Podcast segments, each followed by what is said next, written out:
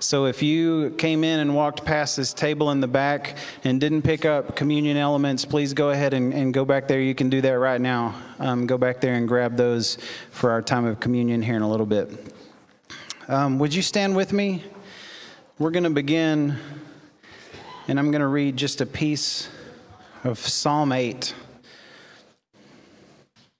Psalm 8 says, O Lord, our Lord, how majestic is your name in all the earth. You have set your glory above the heavens, out of the mouth of babies and infants. You have established strength because of your foes to still the enemy and the avenger. When I look at your heavens, the work of your fingers, the moon, the stars which you have set in place, what is man that you are mindful of him, and the Son of Man that you care for him? What a thought. Who are we that God loves us, and yet he does? So we're going to begin this morning singing just that.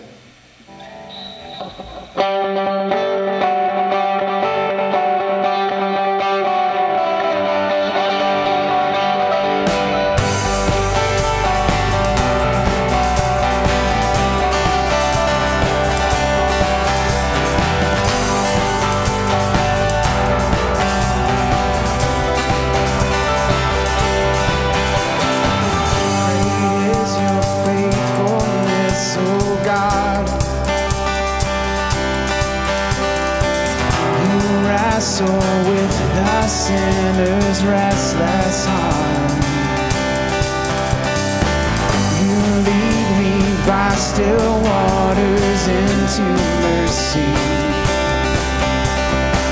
When nothing can keep us up.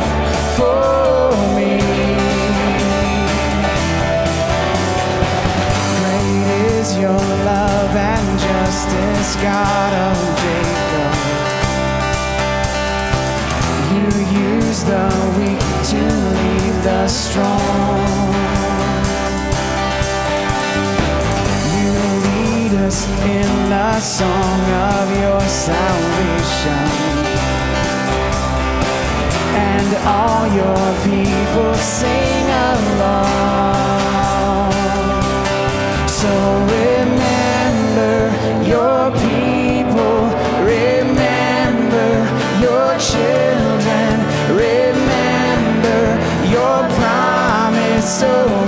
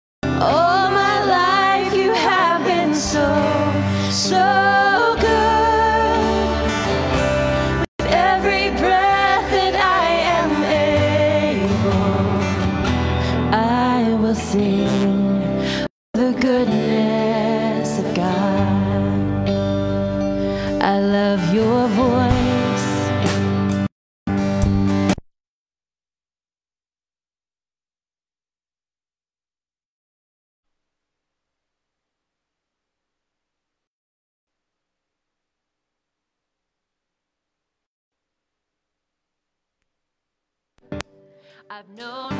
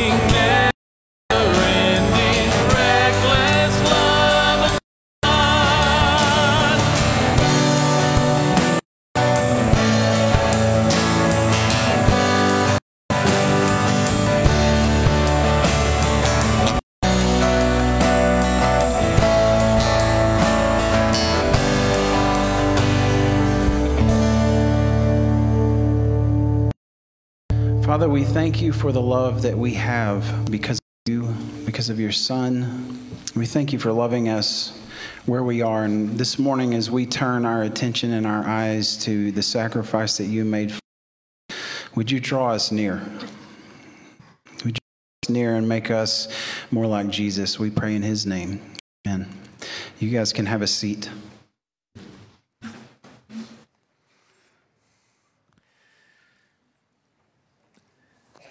This is the Sunday each month that we get to celebrate communion together.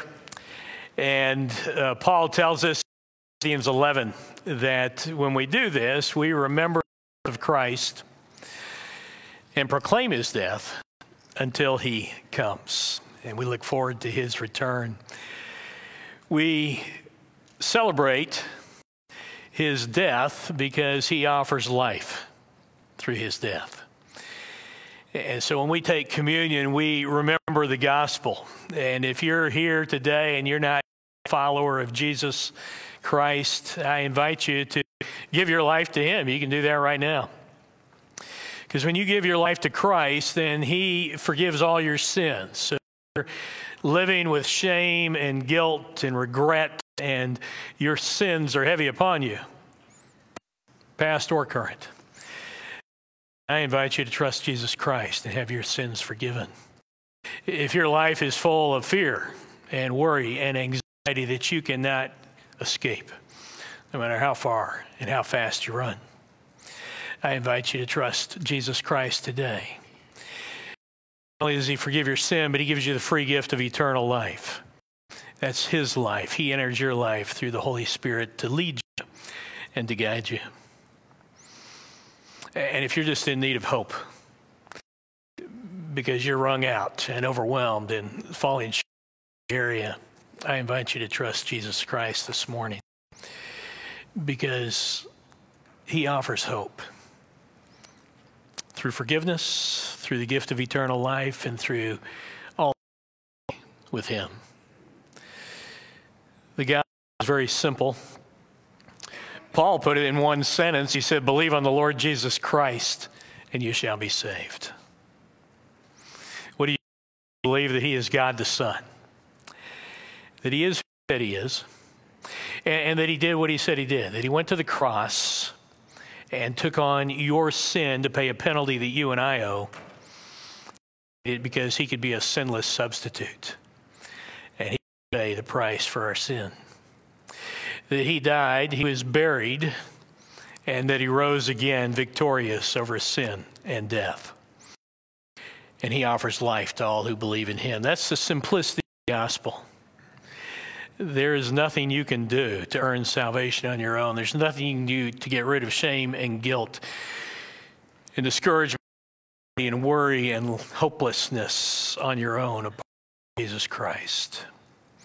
You can come up with temporary solutions but they will nag at you again and again.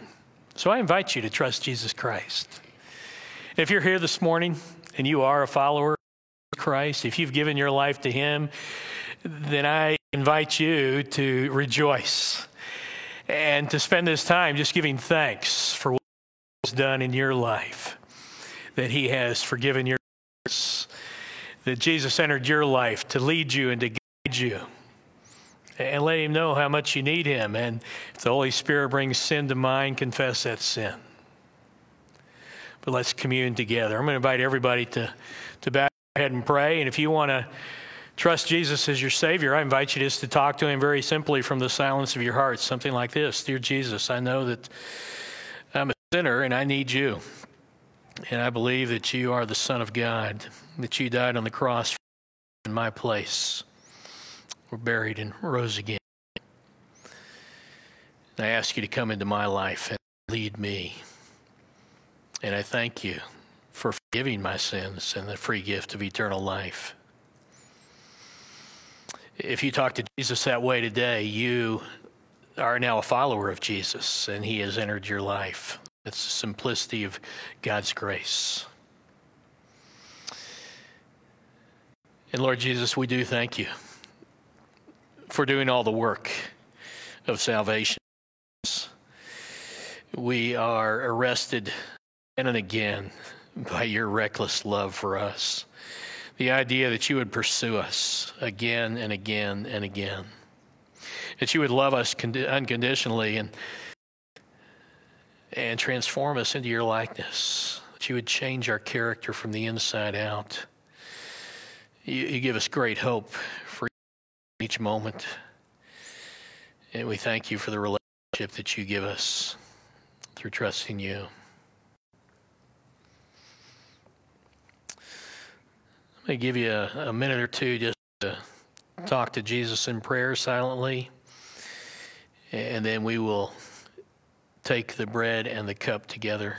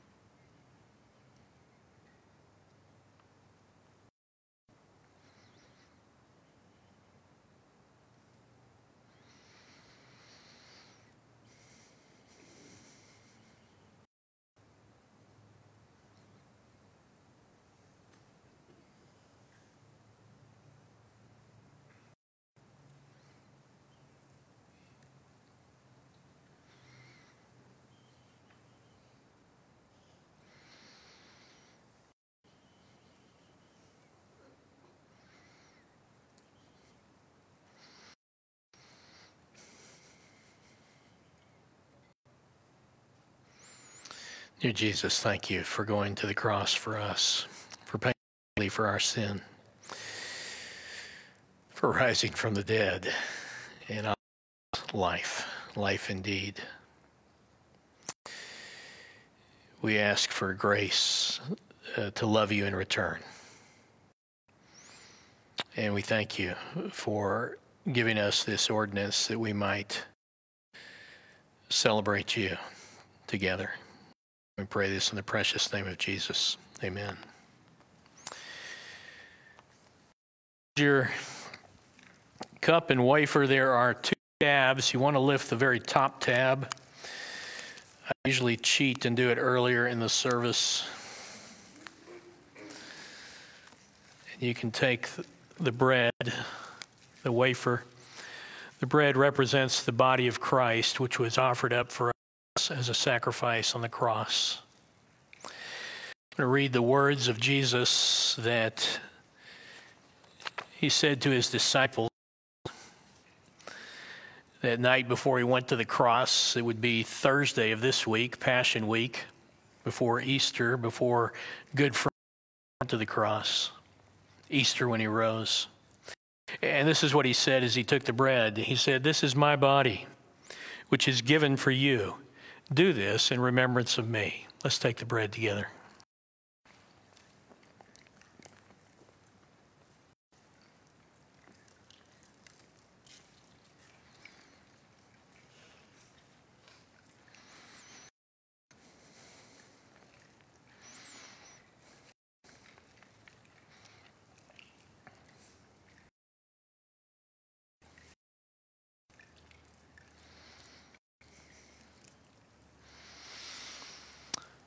And if you want to pull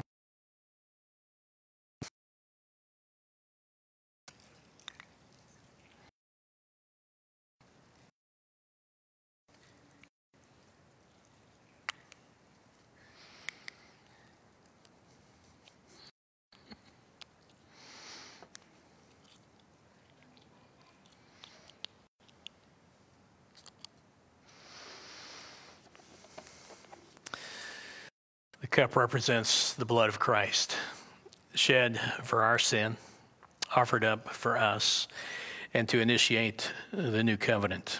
This is what Jesus said when he passed the cup around.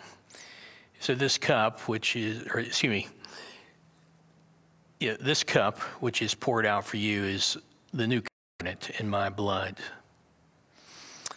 Do this as often as you drink it in remembrance of me. Let's take the cup together.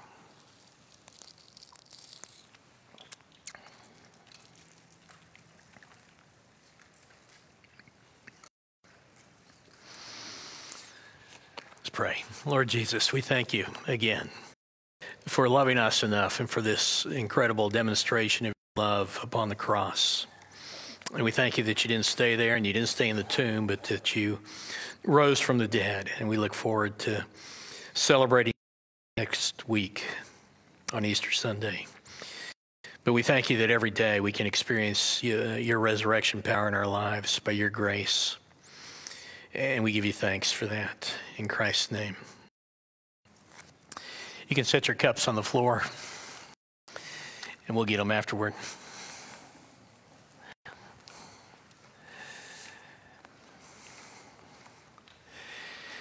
Waypoints for the journey, checkpoints along the way so that we are tracking with what God wants us to do. Is uh, the final in our series of waypoints for the journey. Oh. I'm going to check and see if any adults are leaving. It's kind of deflating.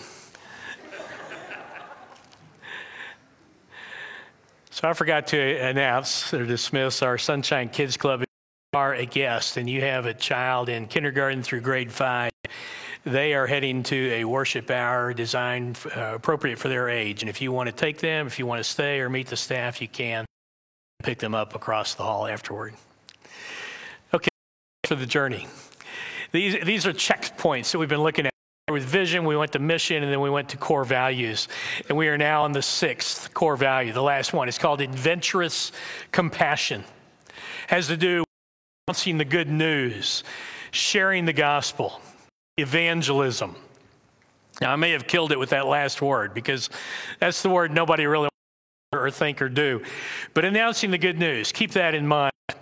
Uh, as we think about this thrilling, exciting, unexpected adventure that God leads on as we share the gospel of Jesus Christ with this world.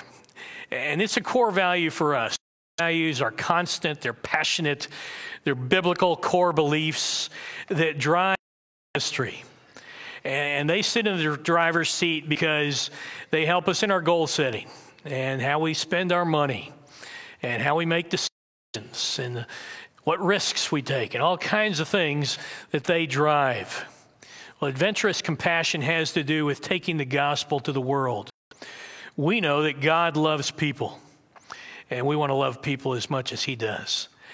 Enough that we are willing to share the gospel with them. So, this is the sixth and final core value. We won't be doing waypoints for the journey next week. We'll be celebrating the resurrection of our Lord Jesus Christ, even though we've mentioned that a couple of times when we've talked about transformation.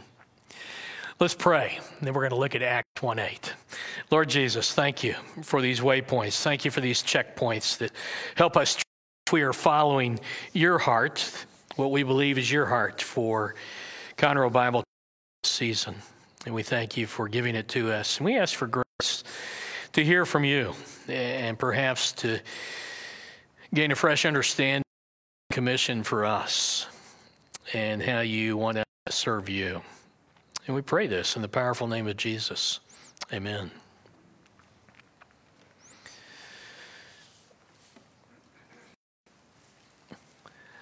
Adventurous compassion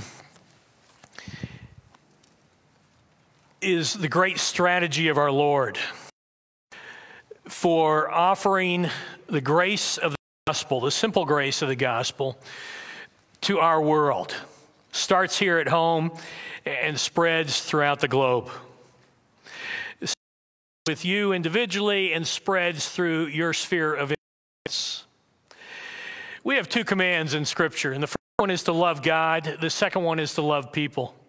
And one of the greatest ways that we can show that we love God is to respond in loving obedience to his commands. One of the greatest ways that we can show that we love people is to share the with them, to realize that eternity hangs in the balance. And that if we do not share the gospel with them, then we are withholding something from them that they desperately need. Doesn't mean they won't get it somewhere else. Doesn't mean God won't still chase them.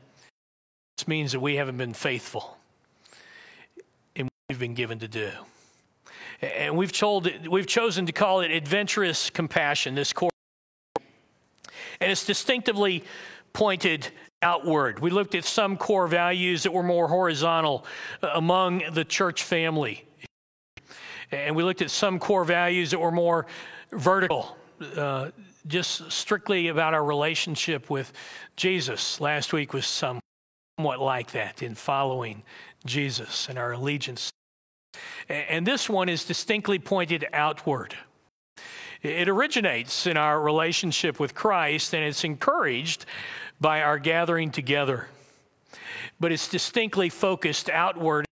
We think about everything that goes on here in this commission given by Jesus Christ. We are thinking about those who are outside church family, those who are not yet followers of Jesus Christ. And we ask the Lord to give us a passion for them. And see is it adventurous compassion unleashes the power of God in our mission. Turn to Acts chapter 1, verse 8. So that's the big long book after the four Gospels in the New Testament. This book, uh, to put a little context together for us, where Acts 1 8 comes up, this book fills in the gap between the Gospels of Jesus Christ. It talks about his works and ministry here on earth, and then the letters of Paul to the churches all over the Mediterranean basin. And so, in between here, we have the Acts of the Apostles or the Acts of the Holy Spirit, Acts of the, uh, of the risen Lord through the Holy Spirit through the church.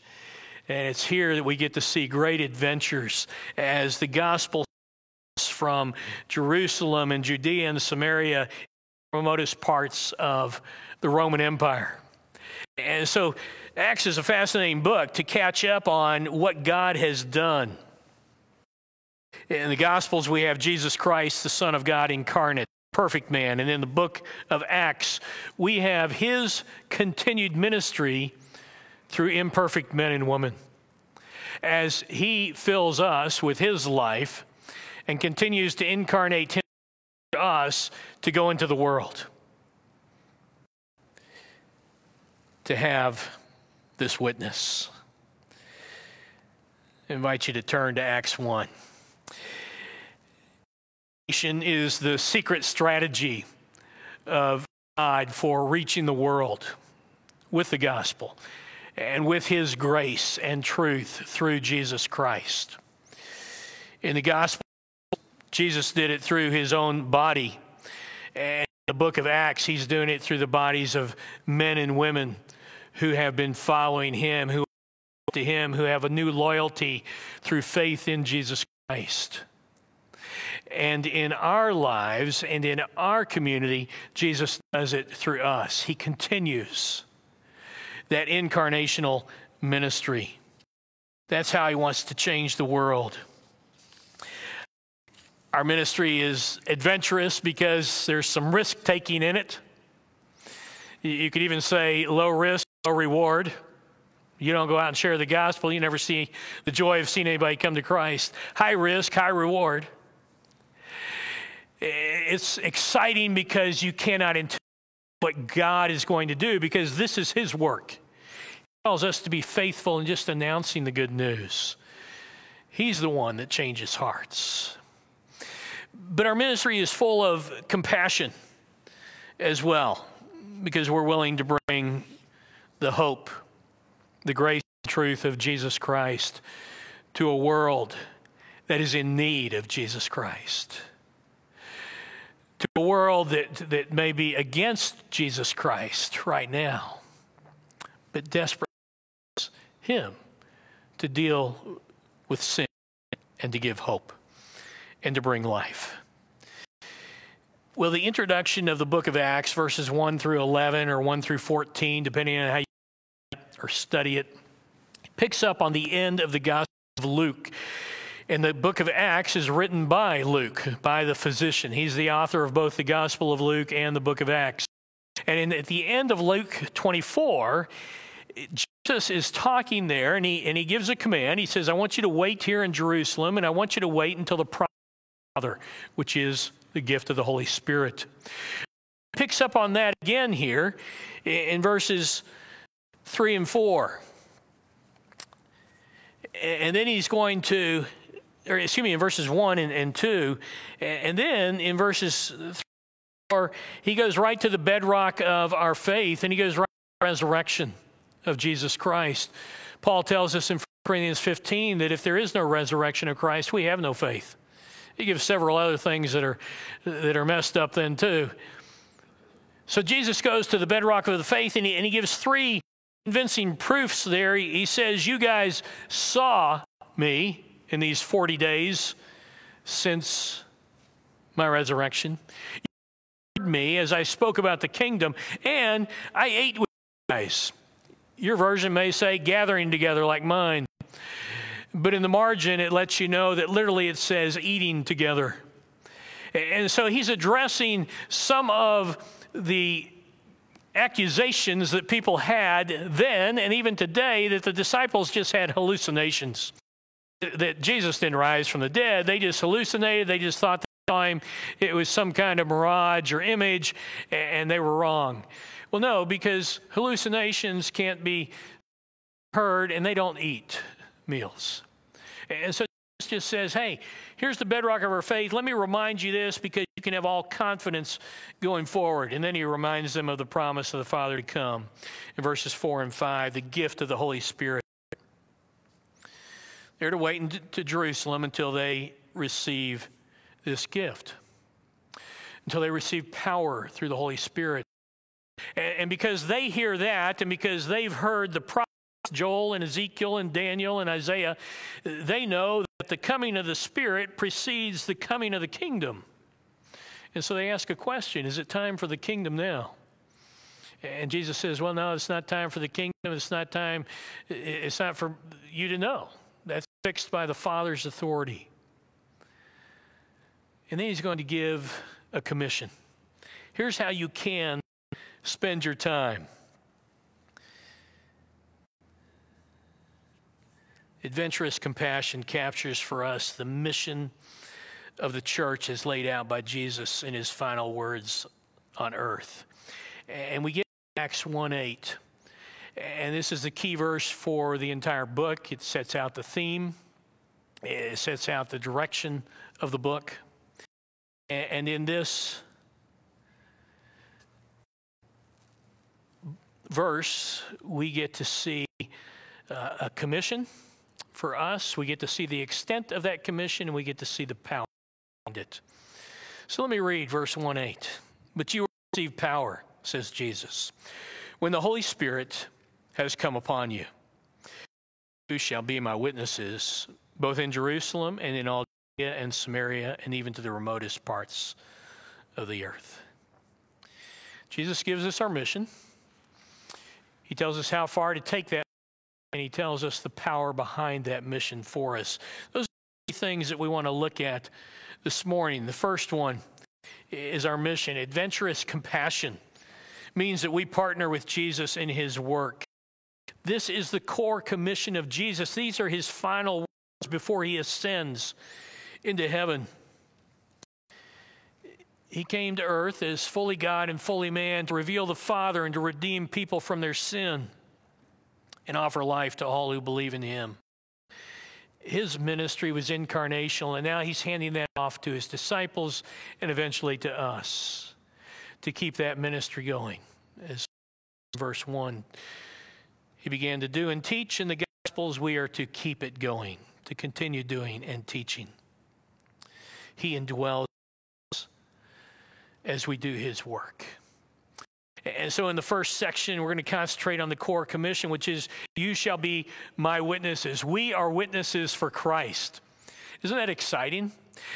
The living God of the universe would choose us to carry out his plan, that he would invite us, even commission us to join him in his work. And there are no loopholes here, there are no exclusions he's calling on everyone. Some people have a defined, clear gift of evangelism, not everyone does. But everyone is called to be a faithful witness, to, to give a witness of what God has done and is. Witness is a word that is used almost 30 times in the book of Acts. Well, what does a witness do?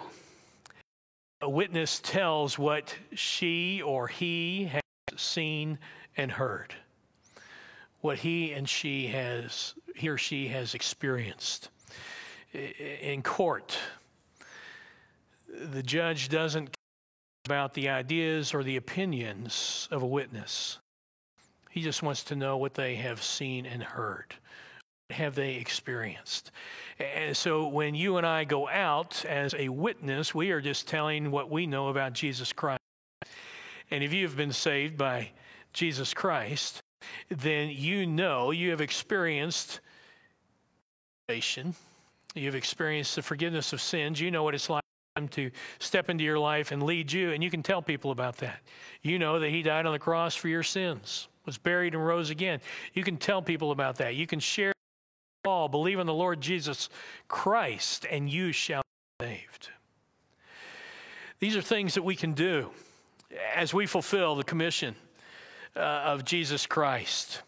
And you can see, John, we're so compelled in chapter 4 of the book of Acts, again, going ahead and looking at what these guys did with this commission, they were so compelled that even as they stood in this intimidating uh, group with all the religious of Israel who made decisions about who could live and die among the Jews, they said, Hey, we cannot stop saying we have seen and heard. They were so motiv- motivated because of God's love for them and because of the power of the Holy Spirit them.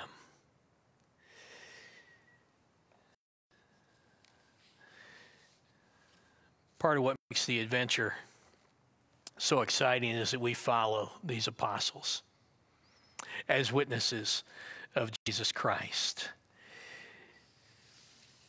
We don't know where he's going to lead us, how he's going to lead us, but we step out in faith and simply talk to others about Jesus.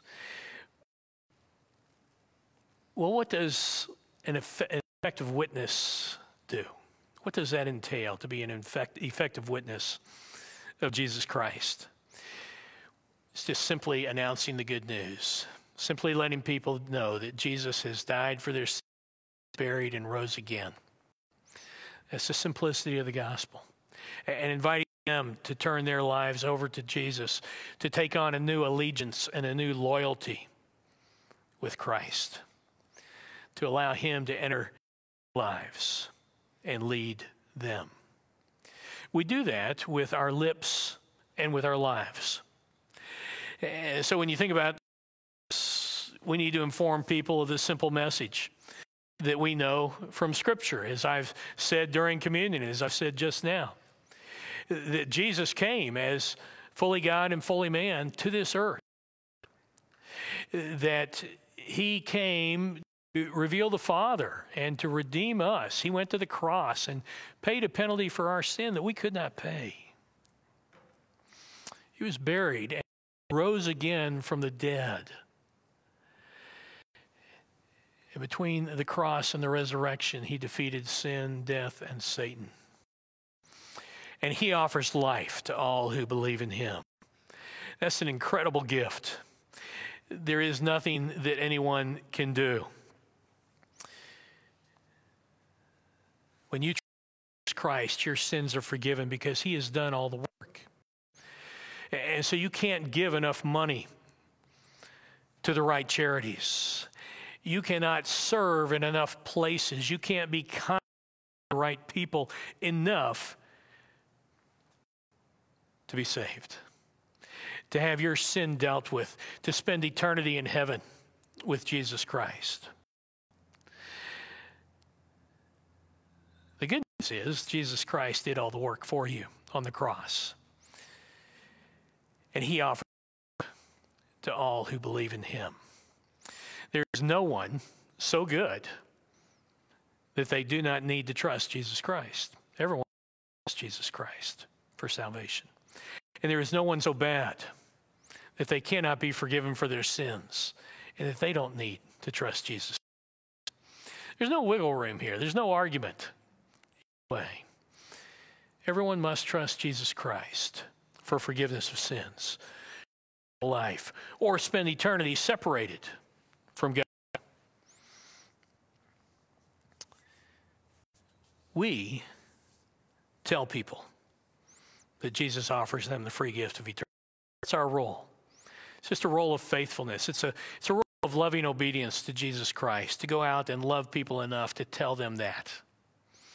Some people like to just walk up cold on the street and tell people that.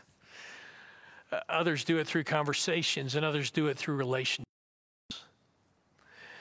God has called us to be a witness.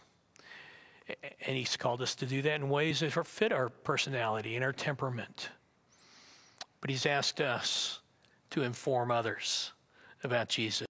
Do that with our lips.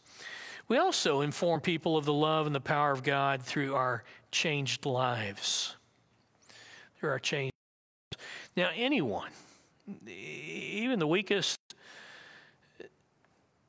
and worldliest follower of Jesus, can be faithful in announcing the good news.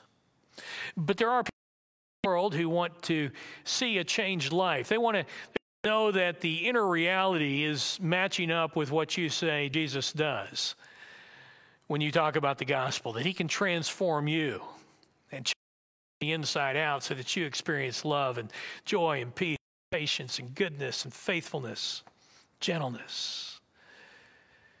People want to see that kind of change in a life. Some people do. And what it does is it certainly brings a level of authentication, validation to God's work in you and in me. And it's fascinating as we read the Acts of the Apostles. We see these people who are transformed from being fearful followers of Jesus and the Gospels and scared to death of the religious leaders to people that are full of confidence and this lives that have been changed, to see relationships come together in community. And that's because the inner reality matches up to what they say Jesus does. I've been fascinated listening to Jordan Peterson. I don't know if you're familiar with him. I don't think he's yet a follower of Christ, but uh, one of the podcasts I watched this month, appears that he's getting very close. He's a Canadian uh, psychologist and, and, and, speaker, has thousands of followers, and, and speaks about morality and life. He's not PC, so not a lot of people enjoy him uh, as well. But uh, he tries truth, and I think that has led him down the road. I, I watched a podcast this month, uh, or that he did this month with Jonathan, Joe. And in this, he talks about his relationship uh, or his thoughts about Jesus Christ. Now, if you've ever listened to him, and I don't listen to him a great deal, but I have heard uh, probably a half dozen of his uh, podcasts over the year. Um, he will often say, people ask him all the time, do you believe in God? Because he, he talks about morality so much. And he will, he'll say things like, well, I, I don't believe God exists, but I'm terrified that he might. I, I don't believe that God exists, but I try to live like he might. Uh, and, and, so he's not there yet, but he's, uh, he's an avid reader of C.S. Lewis and, and others, and he knows the Bible. In fact, some of you sent me podcasts he has done on characters in the Old Testament.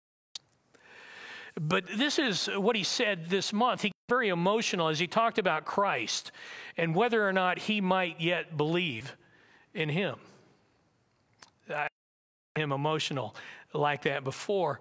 And, uh, and then he had this to say, and this flows with the idea of witnessing with our lives as well, because I honestly believe Peterson is looking for hope and he's looking for assurance and, and for the answer. And, and he said two things that stuck with me in, in just a five minute blurb. He said, no limit to what would happen if you believe God existed and act on that fully. Now, does that somebody sound like somebody that's read the book of Acts? It's aware of life change and transformation because of Jesus Christ. We would agree. The apostles turned the world up down, not because they were leaders or philosophers or teachers, because they were just followers of Jesus Christ, talking out of his about him and with his power. They were passionate witnesses. And then Peterson went on to say this. He said, maybe reasonable to say to believers, but he sees this as his personal journey of faith.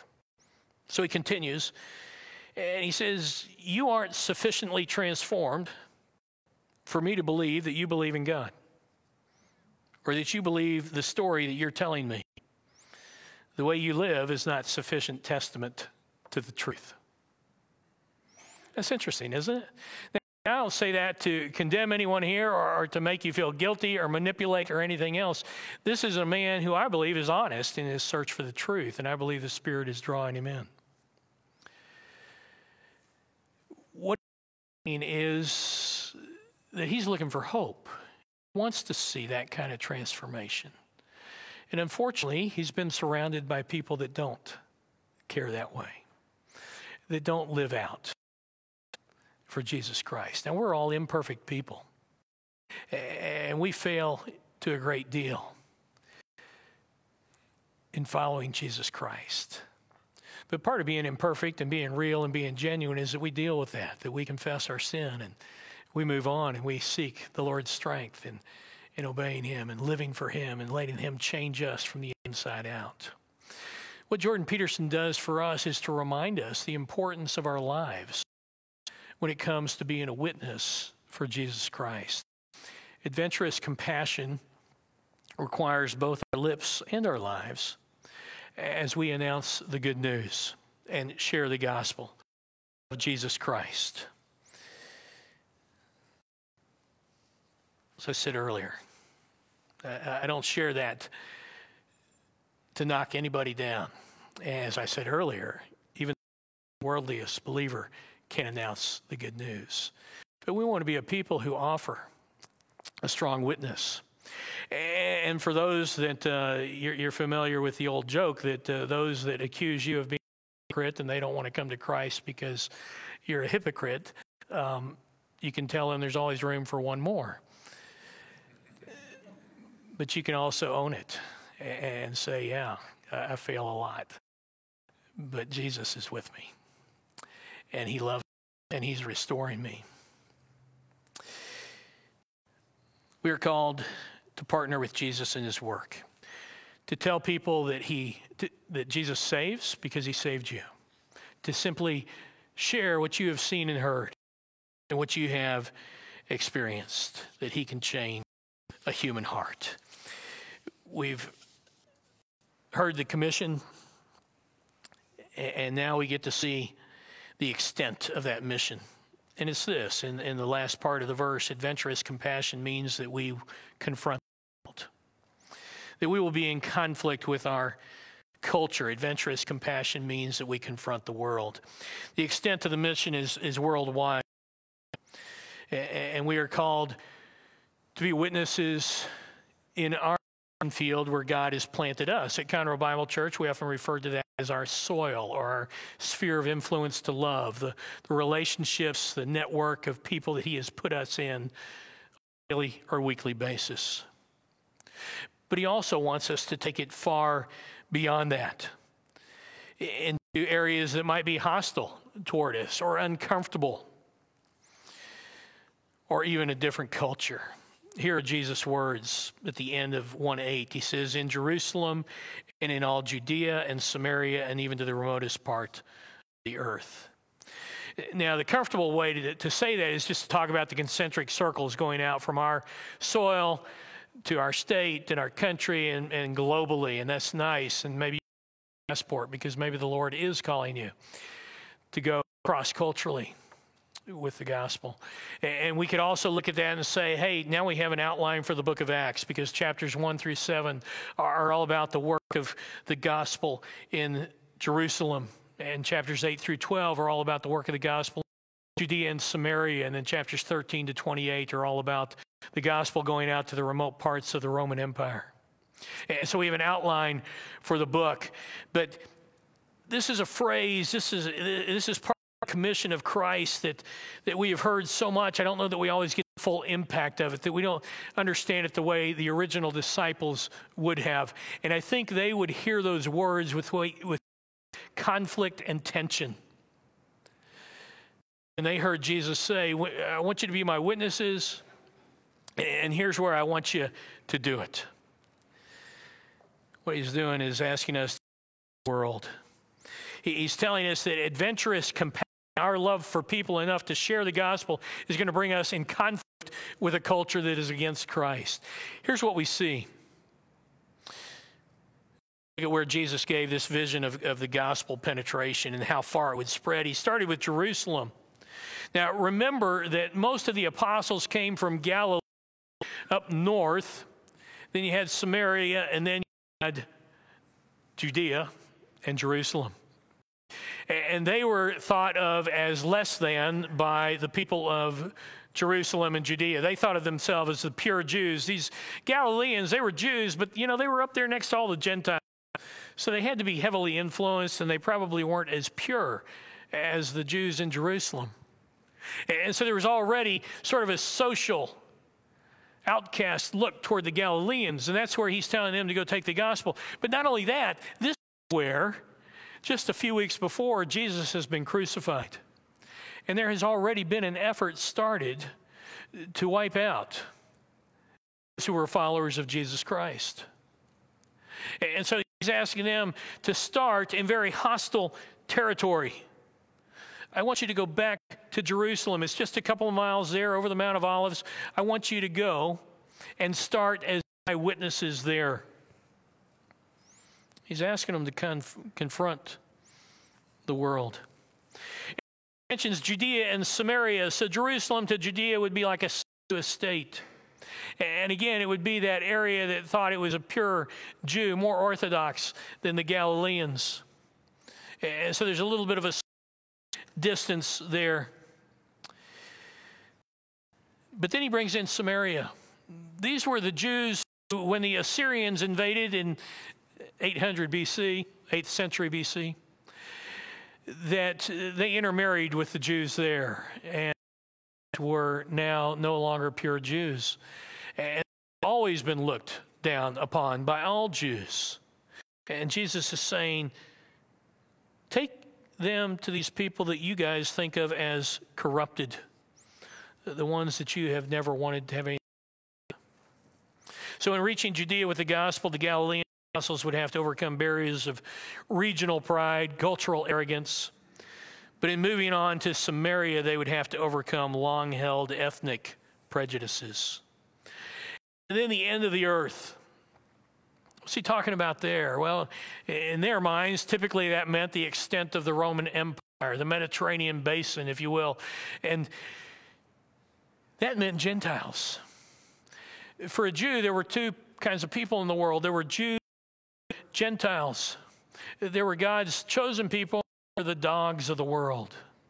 They wanted nothing to do with the Gentiles. And Jesus is saying they're included want them to have a witness. I want them to be told about me.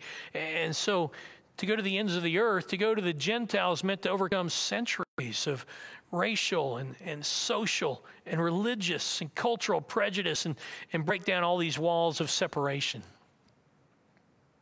That's what Jesus was calling them to do.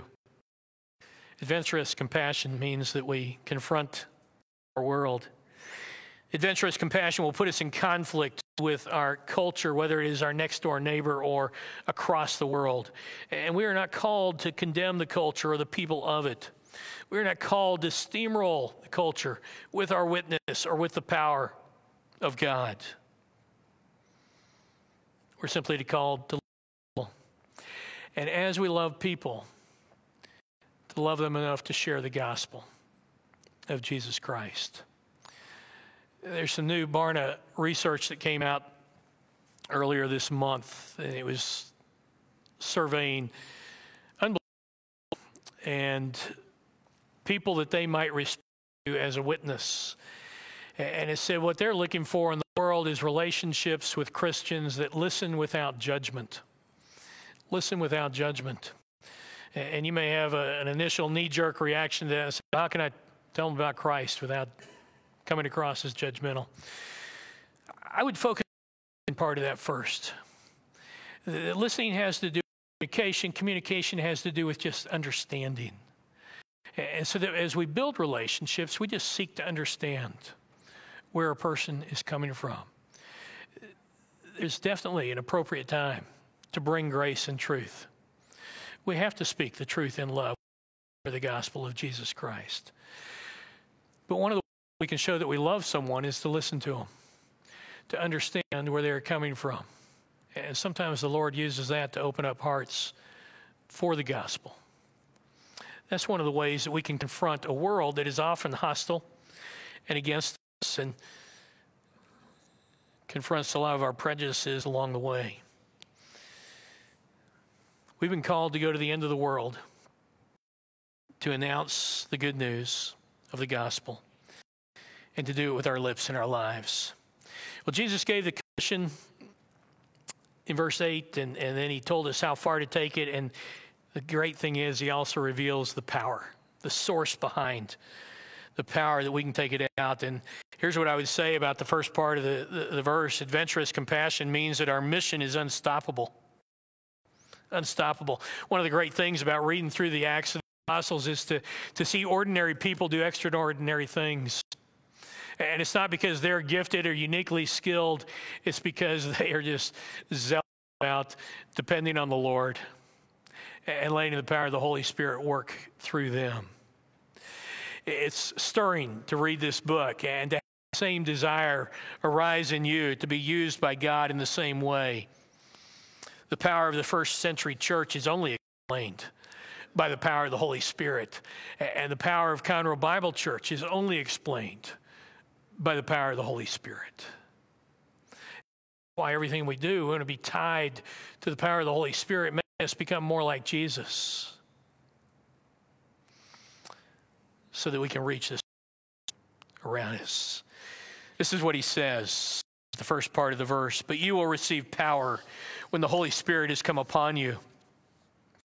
After an interlude of 10 days, that would take place there for the apostles and for the disciples of Jesus Christ. It was something that was promised in John 14, that the night before Jesus Christ went to the cross. It was promised at the end of Luke 24 when Jesus said, Wait here in Jerusalem until the hour, the promise of the Father has come upon you. It is something that we don't have to wait for uh, on this side of the cross and on this side of Pentecost. When you place your faith in Jesus Christ, the Holy Spirit enters your life. Jesus Christ enters your life through the Holy Spirit. And his power is available to you. The very Jesus Christ is available to you constantly and continuously. And if it's not at work, it's because you and I are not depending upon Him. We're not submitting to Him, we're not allowing Him to work. The most imperfect disciples, both then and now, become faithful witnesses through the power of the Holy Spirit in us. Adventurous compassion unleashes the power of God, and we express dependence upon God, and we go out and faithfully witness, then God begins to in the hearts of those that don't yet know Jesus. Some people fear rejection. Some people risk social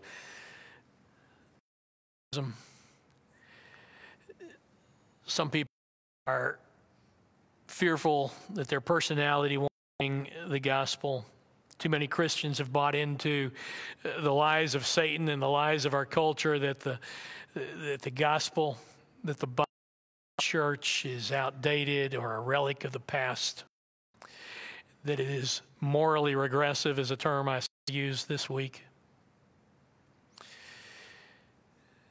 Those are lies of Satan and we aren't to make agreements with those. We aren't to live by those. We're to live by the power of the Holy Spirit.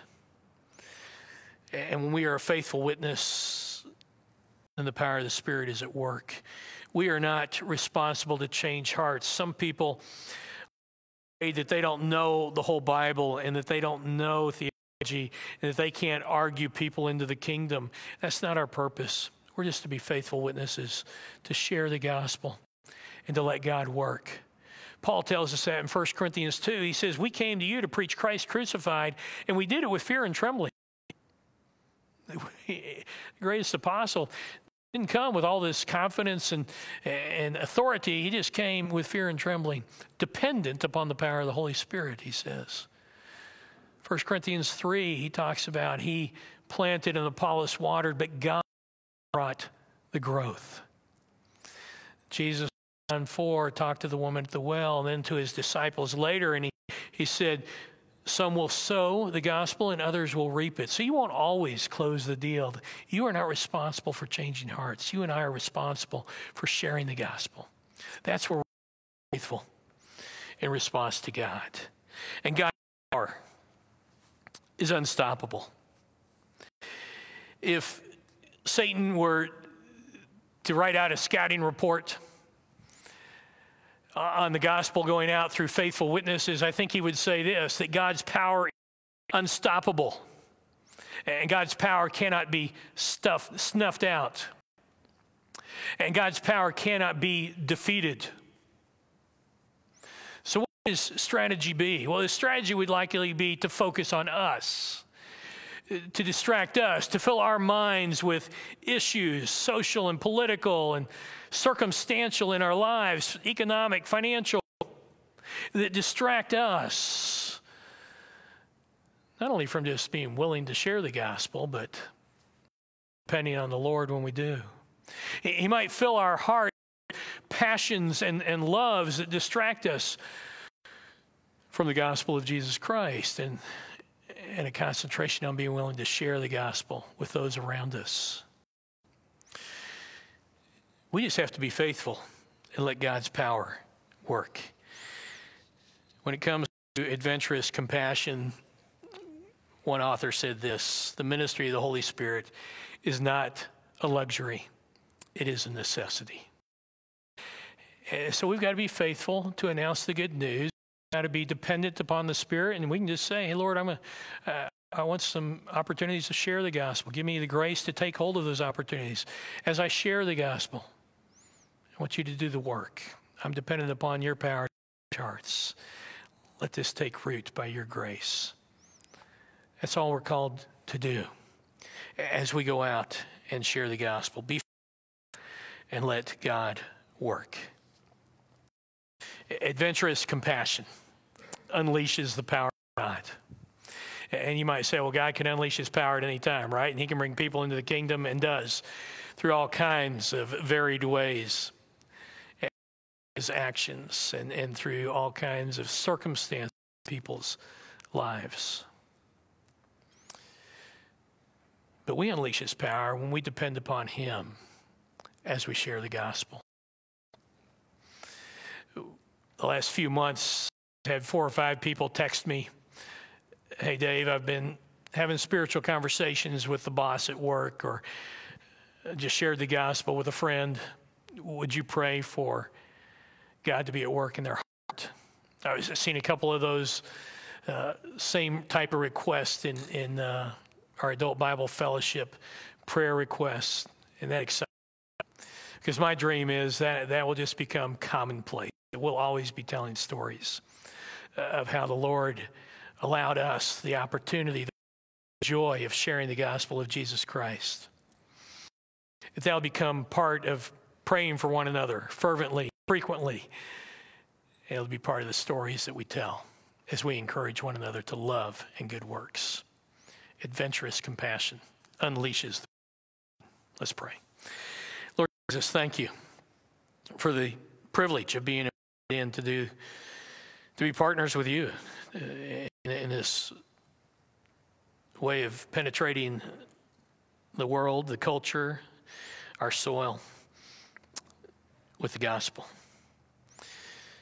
We thank you, as we did during communion, for the relationship you've given to us and the life change you've brought. And we ask for grace to let this be prominent in our lives, to look with joy at every relationship with opportunities to point people to you. We'll give you thanks in Christ's name. Amen. Stand together.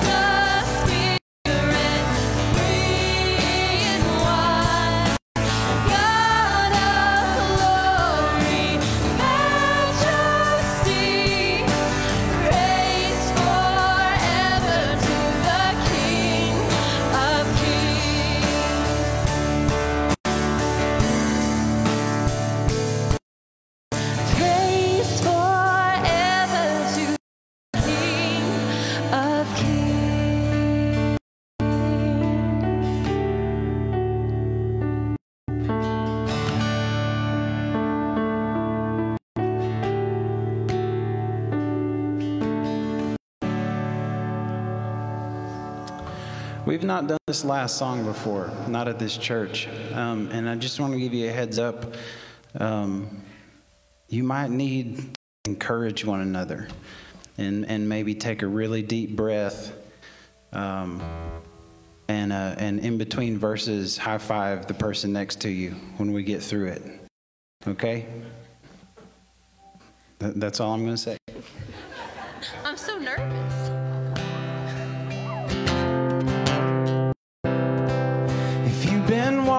Same old road for miles and miles, if you've been hearing the same old, tell the same old lies, if you've been trying to fill the same old holes inside, there's a better life. There's a better life. If you got pain,